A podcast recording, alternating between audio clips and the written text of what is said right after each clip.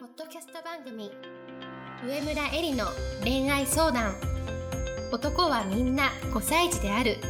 では上村えりが1万人以上の女性の美に関わり経営するサロンやブログを通して3000人以上の男女の悩みを解決してきた経験から周りを輝かせて自分の輝き自己実現していくためのメソッドをお伝えしていきます。それでは今回の番組をお楽しみください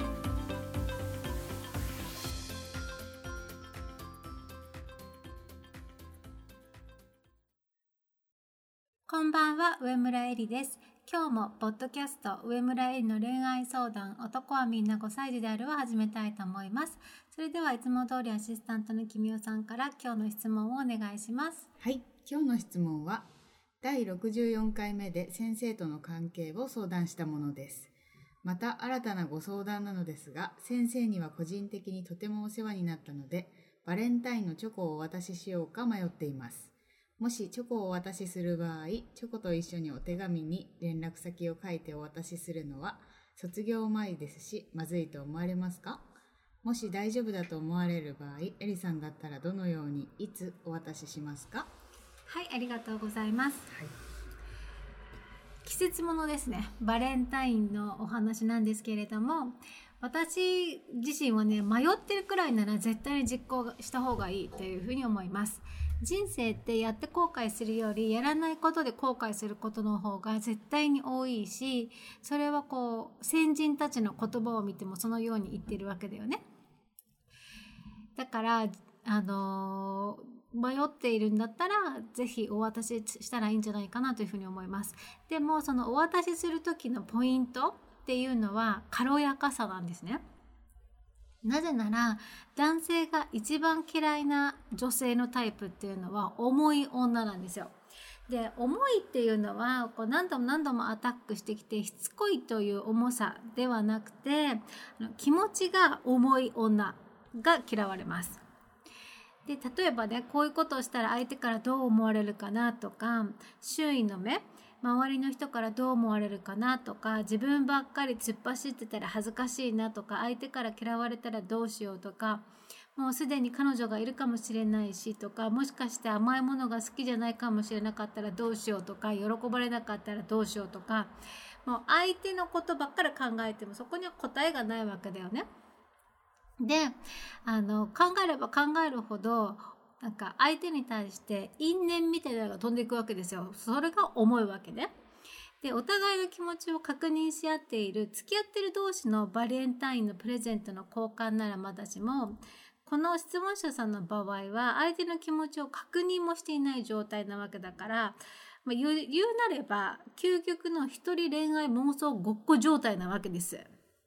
だったらもうとにかく、まあ、現実にね実際に行動しちゃうんだけどねごっこ遊びとしてのこのごっこ自体を楽しむくらいのその軽やかな姿勢っていうので言ったらいいんじゃないかなと思います。でポイントは何かっていうと相手の気持ちにフォーカスするのではなくてごっこを楽しむそういう自分を楽しむっていうことです。だからバレンタインデーにドキドキしながらもまあ、将来のパートナーになるかもしれないまだ未知の存在の思いを寄せる人にチョコとかを選んじゃう私ってウケるけど結構可愛いよねみたいな、まあ、そういう感じの、まあ、一人妄想ごっこをねこう楽しんでいただいたらいいかなと思います。で実際に私の経験なんですけど去年のバレンタインの話で、まあ、結果としてねその日にあの、まあ、自分のパートナーに会えなかったんですけどでももし急に仕事が早く終わるとか言うかもしれないと思ってでその時にもしね何にも用意しなかったらそういう自分に後悔するから会えるかどうか分かんないけど彼の好きな食べ物を取り寄せたり、まあ、キルフェボンでケーキを買ったりしたのね。でまあ結果としてバレンタインの日に会えなかったから、まあ、ケーキってそんな長持ちしないじゃないですか。なので翌日にキルフェボンのケーキを職場に持ってきてみんなで美味しく食べたの。でもね私はそれがすごく楽しかったわけ。みんなで美味しいケーキを食べたことも楽しかったしあのケーキ屋さんに買いに行ったことも楽しかったしケーキ屋さんでバレンタインデーに向けたケーキの品揃えを見たりとかそういうたくさんのケーキの中から彼が喜びそうなものを選ぶこともその行動自体がすごい楽しかったわけ。でまあ彼にはなケーキの写真を撮ってメッセージを送っといたんですけどでもその会えないからって会えないことにフォーカスするとすごくネガティブな気持ちになってなんで会えないんだよみたいな何なんだよみたいな感じでもうなんか重い因縁をね送るような気持ちになってもう超重い女になってしまうわけです。でも相手にフォーカスするんじゃなくてその行動を楽しむこと自体楽しむ自分というものにフォーカスをしていれば彼から見てもバレンタインに会えなくても楽しそうな私という存在に見えるわけでそういうふうにいつもキラキラ楽しそうな女性がやっぱり素敵だなというふうに思われるわけだよね。特に仕事が忙しい男性は。で忙しくない男性は皆さんが恋愛する対象としていないと思うんでね。だからこの質問者さんにアドバイスするなら一人妄想恋愛ごっこを軽やかに楽しむということ。で先生は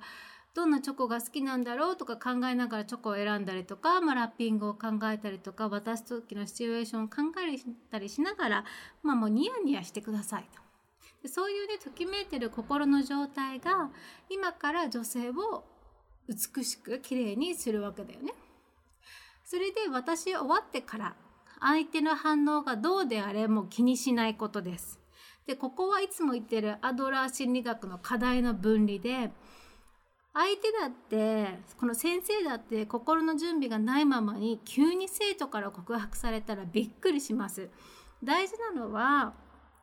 自分の人生において好きな人に気持ちを伝えられたという事実なわけ。でこれが今後の自信につながるから。で手紙に関しては真面目な女性ほど内容が重くなりやすいので要注意です。だから私としては一言ずっと好きでしたくらいでいいんじゃないかなというふうに思います。でもし私だったら手紙は残るから渡す時に口頭で伝えるかなと思います。好きなのでバレンタイン買ってきちゃいましたみたいな。で相手も「え何今好きって言った?」みたいな「え何何?」みたいなぐらい思わせるぐらい軽やかに。であのこの質問者さんの場合は3月で卒業するわけだからそれで改めて卒業後に先生にお礼をお伝えする時にでその時はしっかりと手紙を書いてもいいと思うんですよね。でそれは好きという内容ではなくて感謝の言葉先生がこういうふうにあの授業で教えてくださったから自分はこういうふうに理解ができて次のあのお仕事場でもこういうふうに活かせそうで将来はこういうふうになっていきたいですみたいな言葉を書いていただければ先生は自分が教えたことが一人の生徒の未来を作ったんだっていうふうに思われてすごい喜ばれると思うんですよ。でその時はすでに先生はこの生徒が好意を持ってるってことが分かってるわけだからその手紙の最後には連絡先を載せてもいいと思います。それで返信があってもなくてもやりきった自分を褒めようと。で相手の気持ちを考えてもね答えっていうのは一生出ないわけ。だからまとめとしてはこの世の中はもう究極ねごっこ遊びなんだからもうそれ自体を楽しんでいこうというのがバレンタインで悩んでいる方に対する私からのメッセージです。それでは今日のポッドキャストはこれでおしまいにしたいと思います。また来週も楽しみに聞いてください。質問もお待ちしてます。本日の番組はいかがでしたか？番組では上村えりに聞いてみたいことを募集していますご質問は web 検索で「上村えり」スペースサイトと検索。ブログ内の問い合わせからご質問ください。またこのオフィシャルウェブサイトでは無料メルマガやブログを配信中です。次回も楽しみにお待ちください。